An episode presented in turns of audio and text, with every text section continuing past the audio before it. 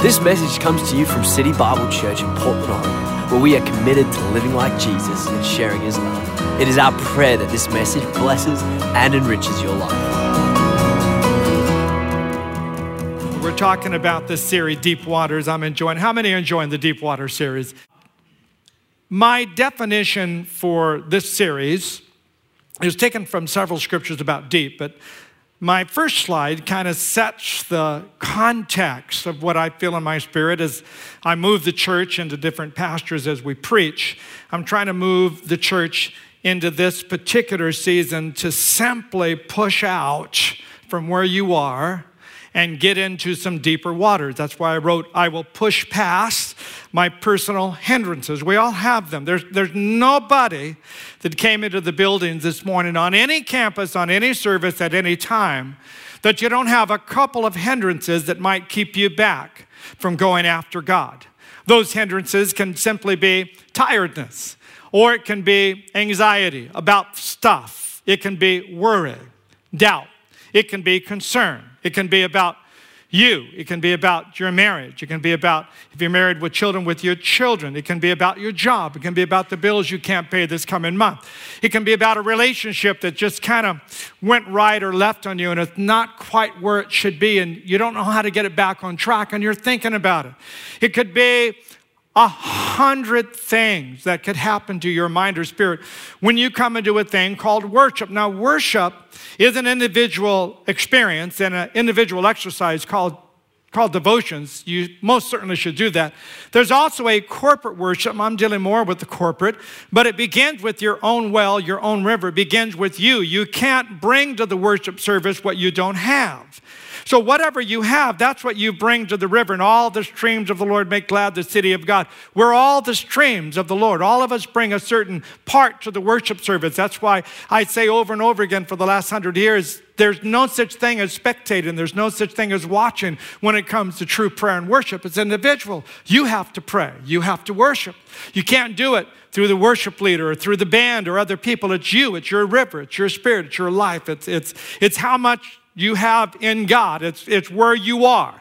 If your roots are really into Jesus and the cross and forgiveness and uh, everything's flowing well with you and you had a good prayer time this week and you know how to cast all your care upon the Lord because he cares for you and you know how to Romans 12 renew your mind because your thoughts can kind of get you. You know how to tear down the strongholds, 2 Corinthians 10. And so as you go through life, it's you that brings a specific quality to the worship service, and that quality comes out of your quality on how disciplined you are to push past hindrances.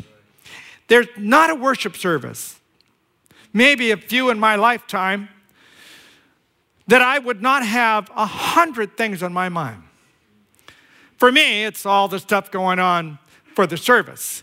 Uh, you know, just the children's ministry and the music and the sound and, and the parking lots and the people and people wanting to talk with me and people handing me a note about a crisis or someone that's trying to text me and someone that's saying, hey, this is the problem. And, and I could have every service a ton of stuff on my mind. How I push past that is just the same way you push past it. I simply have to go deeper and go higher. I've got to push past the stuff that would hinder me from just focusing my spirit on the Lord. How many of you on all the campuses would say, um, I know what you're talking about? Yeah. So, how do we fix that? We fix it. Turn to your neighbor and say, You fix it. You fix it. It's Home Depot. Everyone finds their own tools, finds their own stuff, and you fix it. It's, you don't call all the different departments.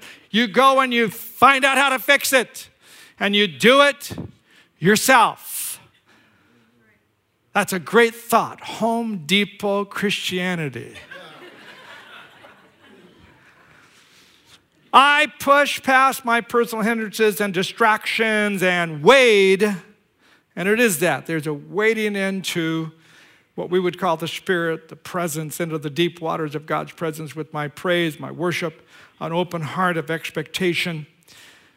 Deep waters, this is what I'm talking about right now. Deep waters is where I have a spiritual encounter with God that transforms my life. Church is supposed to be an encounter, not an attendance, not a coming to to get it done, not a sitting in a chair so that you can say, I went to church, I've done that today, I'm done with that, now I go on with life. Church is supposed to be an encounter where you come and actually get refreshed, where you come and actually go through a, a spiritual experience. But to do that, you got to empty your mind and you got to get your heart ready and you got to enter into God's presence. And something has to happen in you in order for God to touch that piece that's in you. It's pushing past to get to, but that's church, that's every service where your life is transformed.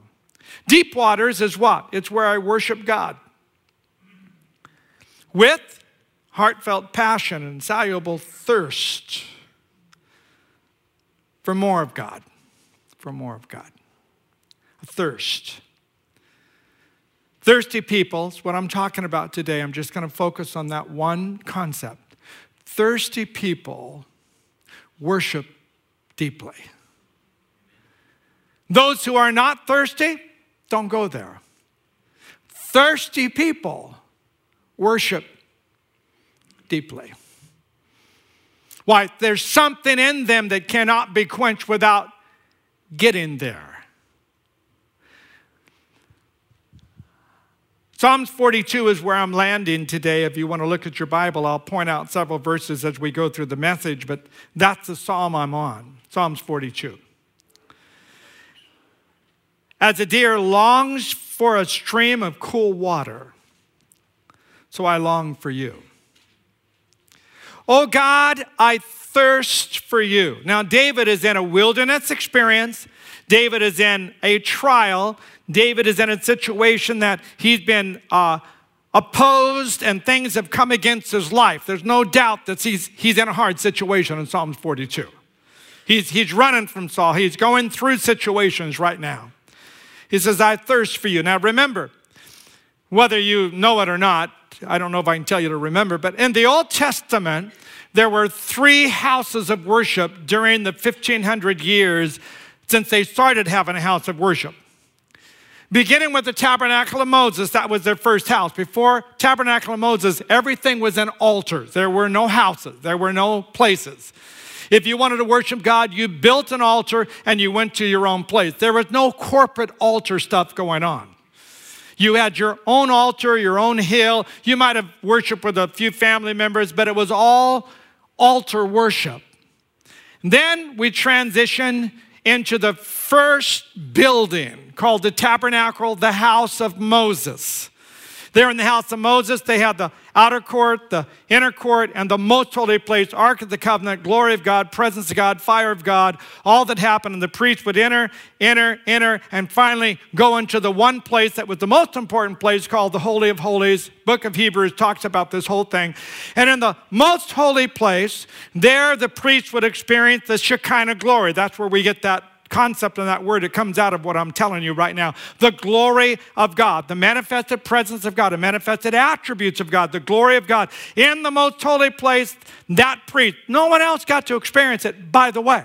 Only the high priest. Everyone else was in the outer court. Only one day, one day out of 365, one day they were able to go through the veil, experience the glory, the presence, and the voice of God the voice of God would come in that room. Well, that was a great experience for that guy, and he was kind of standing in the gap for the rest of the nation. But then later on, that tabernacle was tore down, built somewhere else. There was some trouble.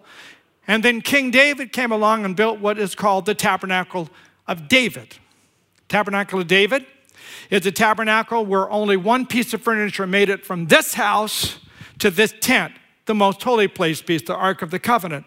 So the whole first and second Samuel is about the Ark of the Covenant and how the Philistines took it and how the Israelites got it back, and then you know all the diseases that God sent against them because they did the wrong thing with the Ark, and finally the Ark goes to Ebenezer to the house of Obed-Edom, and finally it ends up in a brand new place for the first time called Zion, the mountain of Zion. And on the mountain of Zion, that one piece of furniture was set up in the tent of David. No other pieces of furniture. And that one piece of furniture in Zion, that's why if you read the Psalms, every time it says Zion, it's talking about the tabernacle of David. Every single time. That's the only place it happened. And so Zion all of a sudden becomes a prophetic place, a presence place, a power place, a glory place. Uh, and it was the most unbelievable 40 years of the entire history of Israel. And what was great about it, it was open 24 7. Not one day a year, it was open 24 7. And there were hundreds of priests that were assigned to go up, and they would have worship 24 hours a day, seven days a week. Zion sits right here, a few blocks from David's house. David's house is a house where he could actually hear the worship going on in Zion anytime he wanted to listen to it. Pull back his curtains, whatever band was playing. They had all different kinds of choirs and string instruments, and, and 24 7, you were assigned for one of those hours if you were in the priesthood. And there was a whole system with this whole thing. And David became the guy who sought after God's presence because he learned the presence of God in the wilderness. He learned what it was like to build his own altar. He was a man that had a, a passion for the presence of God. He was a musician, he was a psalm writer, a songwriter. He was a man who understood all this. And when he became king, he made that hill the government of God. He made the hill of Zion the place that everything ruled from. That was his place to go to hear from God. When his child died, didn't matter what time it was two in the morning, seven at night, wouldn't matter. David washed, changed his garments, went up to the tabernacle. Anytime. Anytime David had a war he was going out to, he'd go up and he would wait on the Lord for the Urim and the Thummim. All this stuff is Old Testament. I don't expect you to know it all, but that was the uh, in the priest's vest. That was the the word of the Lord would come to him. He was a man who loved the voice of God, loved the presence of God, loved to worship God. The psalmist of Israel is what he's called. The Psalms, many of them written by him. Or if you go through the heading of all the Psalms, you start finding most of the Psalms are written by the priests in the tabernacle of David. Those were the Psalms, those were the priests, those were the guys that were recording. Some guys were just hired only to write down what they sang. And so David had accumulated all this stuff. But at this point, he's away. He's away from that temple, that tabernacle, that tent.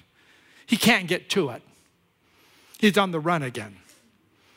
And because he can't get to it, he says in Psalms 42, I didn't mean to give you that much history, but it, it's, you know, it's like you push a button in my body and it all comes out. Can't help. How many enjoy that little bit of history? So that when you read your Bible, you'll go, oh, Zion, Tabernacle David. Oh, Kohathites. Oh, those were the priests. Oh, they're recording another psalm up there. What an atmosphere. Well, we are Zion. Hebrews 12, 22. We are Zion. We are that mountain. We are that people. We are the presence people. That's why it says in Hebrews 12 22, you have come to Mount Zion, not Sinai, which was tabernacle of Moses. And so the language starts making sense. You, Oh, we've come to Zion. Oh, 1 Peter 2 5, a building stone in Zion, not Sinai, not Lebanon, not Oh, okay. So he's talking about, and you start putting it together to understand the church was always supposed to be a worshiping community.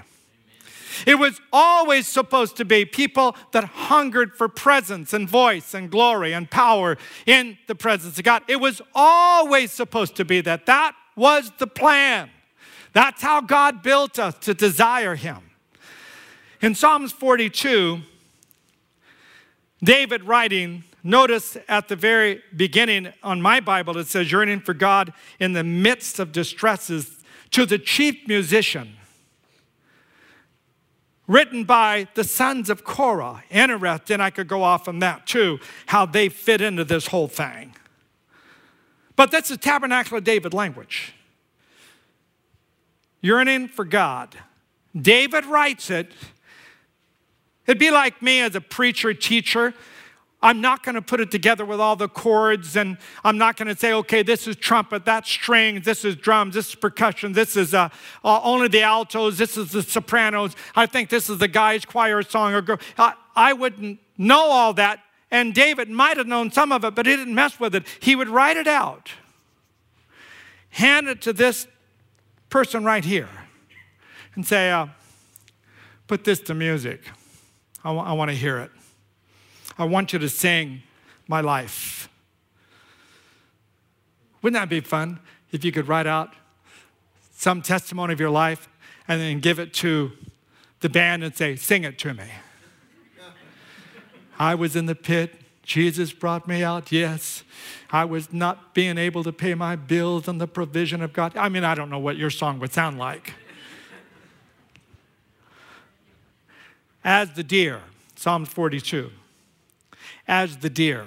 And David would know a lot about deer, wilderness guy, shepherd. I mean, animals. He understands as the deer pants. This is a tired deer. This is a deer that's been running. Maybe it's been chased. Maybe it's in danger. And David could imagine this deer that was in danger and this deer that is panting. And David has this imagery and says, You know, as the deer pants for the water brooks, so pants my soul for you, O God. My soul thirsts for God, for the living God. When shall I come and appear before God? My tears have been my food day and night, while they continually say to me, Where is your God? Now, you wouldn't know what this meant unless you just got my background. Verse 4 When I remember these things, I pour out my soul within me. For I used to go with the multitude. I went with them to the house of God with the voice of joy and praise, with a multitude that kept a pilgrim feast. Why are you cast down on my soul, and why are you disquieted within me? Hope in God, for I shall yet praise him for the help of his countenance. Oh my God, my soul is cast down within me. Therefore, I will remember you from the land of Jordan and from the heights of Hermon and from the hill Mizar. Deep calls unto deep at the noise of your waterfalls. Wow. So descriptive of what David was living in the natural and the spiritual. All your waves and billows have gone over me. The Lord will command his loving kindness in the daytime, and in the night his song shall be with me, a prayer to the God of my life. I will say to God, my rock, Why have you forgotten me? Why do I go mourning because of the oppression of the enemy? As with the breaking of my bones, my enemies reproach me while they say to me all day long, Where is your God? Why are you cast down on my soul? Why are you disquieted with me? Hope in God, for I shall yet praise him, the help of my countenance and my God. Now, this is a man that is wanting to do what verse 7 is talking about deep call to deep. Something is plowing the heart of David to make him go a little deeper. And that something is his reminder about the presence and power and glory of God with the multitude that went to the house, the tabernacle of David. But now David is by himself to worship God kind of in memory of his experiences, and he'll get back to the house. But right now, he's in a wilderness and he's saying, I thirst for God. I thirst for God. I long for you. And the whole psalm is about, I thirst for God. I thirst for God. Sometimes the Lord has to put us in a situation where we realize what's missing. We realize what's missing. Where all of a sudden you get so thirsty for God, you realize, I wasn't always like this. I used to be thirstier than this, or I used to drink more than this. There was a man who was standing in front of a water fountain and he was trying to get a drink and he was pushing different buttons and, and shaking it and nothing would work and he was getting so frustrated because no water was coming out. He was a person that maybe did not read English because there was a sign on the water fountain but maybe ignored it. Finally, someone came up just about the time he was ready to walk away. So frustrated, here's all this water and I can't get a drink. And the sign says, stoop and drink.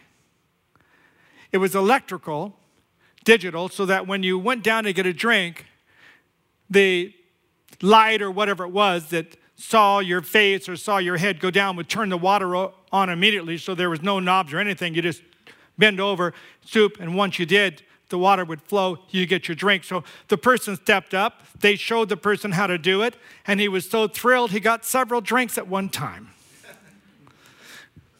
and I thought, you know, what a great illustration. Stoop and drink bow down. It's automatic. If you humble yourself, it's automatic. You can drink. As long as you stay kind of in yourself and say, well, I'm not going to bow down in a sense or bend, bend my life, bend my will toward God, then sometimes you just don't get a drink. That just does not happen. My suggestion to you is to do what David teaches here in this psalm and simply bow and drink. All right, here's a couple things about thirsty people and worship, all right? Thirsty people and worship. I'm taking this from Psalm 42. I'm going to rattle off a couple points here. Number one, worship goes deeper when your soul is pursuing. David says, I pant for the water brooks. Well, worship goes deeper when a person is actually pursuing, or as David explains here, to pant means a strong, this is the Hebrew word he uses, a strong yearning, longing does, that does not allow you to stop. The panting pushes you. You can't stop. You won't stop. You're pursuing. It pushes you beyond your desire to find the cold waters. You've got to have the cold waters. You know what it's like when you're really thirsty from sports or hiking or something, and you just you, you don't want maybe coffee or you don't want pop which makes you more thirsty. You just want some cold water. If somebody hands you a cold bottle of water. When I'm riding my bike, there's nothing in this world that tastes as good as cold water. Nothing. Not any sports drink, not any other kind. I like my cold water. And nothing quenches me as much as cold water. Do you know that in your lifetime, if you live to be 70 years of age, you will drink one and a half million gallons of water? Now, you didn't know that, but you do now. Two thirds of your body is made up of water. You can go without food a lot longer than go without water. There's something in you and your system where you have to have water and you have to have a lot of water, and there's nothing that replenishes. You know that water itself, just water itself. Forget all the other sports drinks, health drinks, all the other advertisements that you read about and see.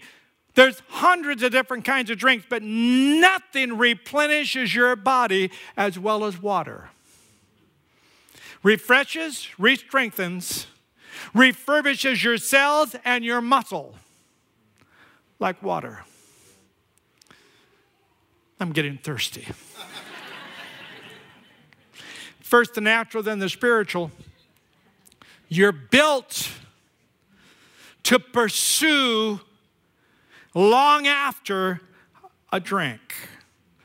Number two, worship goes deeper when your soul is thirsty. This is verse 2 in the psalm, where he says, I thirst, my soul thirsts for the living God. Whom shall I come and appear? Worship goes deeper when your soul is thirsty. May not be felt every moment, but in some cases, a thirst begins to arise in the soul that you can feel. God made us in such a way that we're not content to stay the same way spiritually as you are right now. God made us that way. You, you cannot drink at the level you're drinking now next month, or you shouldn't. You should be a little bit more thirsty for more intimacy, for more of His presence, His power, His revelation, His word. Uh, prayer is uh, something that begats prayer. It's, a, it's an amazing thing. If you pray, you want to pray more. If you don't pray at all, you don't forget what you're missing because you don't know what you're missing. And so you just go about it because you're used to not having that refreshing or that presence or that infilling or, or that whisper from God or that voice of the Holy Spirit that comes at a, at a very important time in your devotions. But if you never had that, you don't miss it. But the more you have it, the more you want more of it. More of it. When was the last time you simply said to yourself, I need more? You know, I want more. Instead of just pushing aside, I'm a little dry, a little frustrated, but so what? I guess that's the way. Don't, don't dismiss your dryness as normal. It's not. Don't dismiss a lack of pursuit as the way your normal life should be lived. And every once in a while, you might have a spiritual peak and then you go back to your normal, no seek lifestyle. Don't believe that that's right.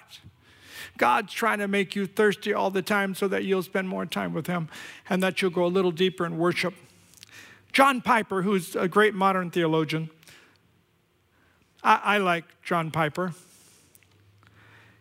He was reading in John chapter 4 where it talks about uh, verse, about verse 14, where it says, And whoever drinks of the water that I shall give him will never thirst. But the water that I shall give him will become in him a fountain of water springing up into everlasting life. He got frustrated reading the verse. And John Piper says, What do you mean? I am so thirsty. My church is thirsty. Everyone should be thirsty. What do you mean I will never thirst again? He got frustrated with the verse. As he meditated upon it, I thought his revelation or understanding was very interesting. He says, When you drink my water, you thirst. Your thirst is not destroyed forever. If it did that, would you feel any need of water afterward? No. That is not the goal of Jesus. I do not want self sufficient saints. When you drink my water, it makes a spring in you. A spring satisfies thirst, not by removing the need you have for water, but by giving there to give you water, but by being there in you, the spring, to give you water. I like what he says right here. Whenever you get thirsty, Jesus comes to open your well again and again and again and again and again. It's a journey from thirst to thirst. I thought that was very good. A journey of thirst to thirst, where my well is in me, my fountain is there. John 7 37 says, Out of my fountain will flow rivers. Rivers, I have a potential of having rivers. And this spake of the Holy Spirit, so I know the rivers is the Holy Spirit. I have potential of having rivers of the Holy Spirit flowing out from me. And it's a journey of thirst, drink, satisfy, unsatisfy, thirst, drink, satisfy, unsatisfy, thirst. It's a journey of satisfaction and unsatisfaction. Number three, third thing that I see in this verse worship goes deeper when your soul loves God's house. Where David says in verse 4, I go with the multitude to the house of God. And then it says, with the voice of joy and praise, with a multitude that keeps. And I remember, and there's several Psalms where David does this, where he talks about his corporate worship experience. He says, I remember the multitude. Psalms 84 is another one. Psalms 87 is another one. There's several Psalms where David talks about his corporate worship experience, where he went into the house of God and worship with the rest of people. You know, I, I love devotions. I read my Bible. I pray. I wait on the Lord. I have a relationship to Jesus, no doubt. And I know the Holy Spirit, for me, absolutely. I know the presence of God, absolutely. I know when it's little, a lot, deep, shallow, I know what to do. There's nothing quite like worshiping with the rest of the church. Now, I can flat out have revival on my own, but it is a mini revival. M I N I. But when I come together with the house of God, the congregation, the people, it's an amazing thing that happens. You just kind of lift up with the rest. It's kind of like, I know you'll have to get used to me using all my bicycle stuff now that I, I bicycle, but it's kind of like drafting, where you pull behind somebody and they're moving real fast. Jay Thomas would know what I'm talking about. Well, the other day I'm down, just a few days ago, I'm downtown from my house, which is a little bit of a ride, and I'm heading back, and I'm, I'm really timing myself, so I'm, I'm really trying to burn it. I'm really going after it. And this girl whizzes by me on her bike. I mean, like I'm standing still. and so I said to myself, no way. And so I had to really push it because I was already a little tired. You know, I'm about probably 12, 15 miles into it already. So I finally caught up with her. She's a young girl. and You can tell by the calves on her legs that she's been doing this a little while. You can tell by the calves on my legs, I need to do it a little while. And so she is moving. So I got right behind her and started drafting with her. She started pulling me. So much so that I had to kind of stop a few times. I would run into her, and we were moving through everyone. I mean, I was just, I felt like I was in France. I mean, we are passing everybody.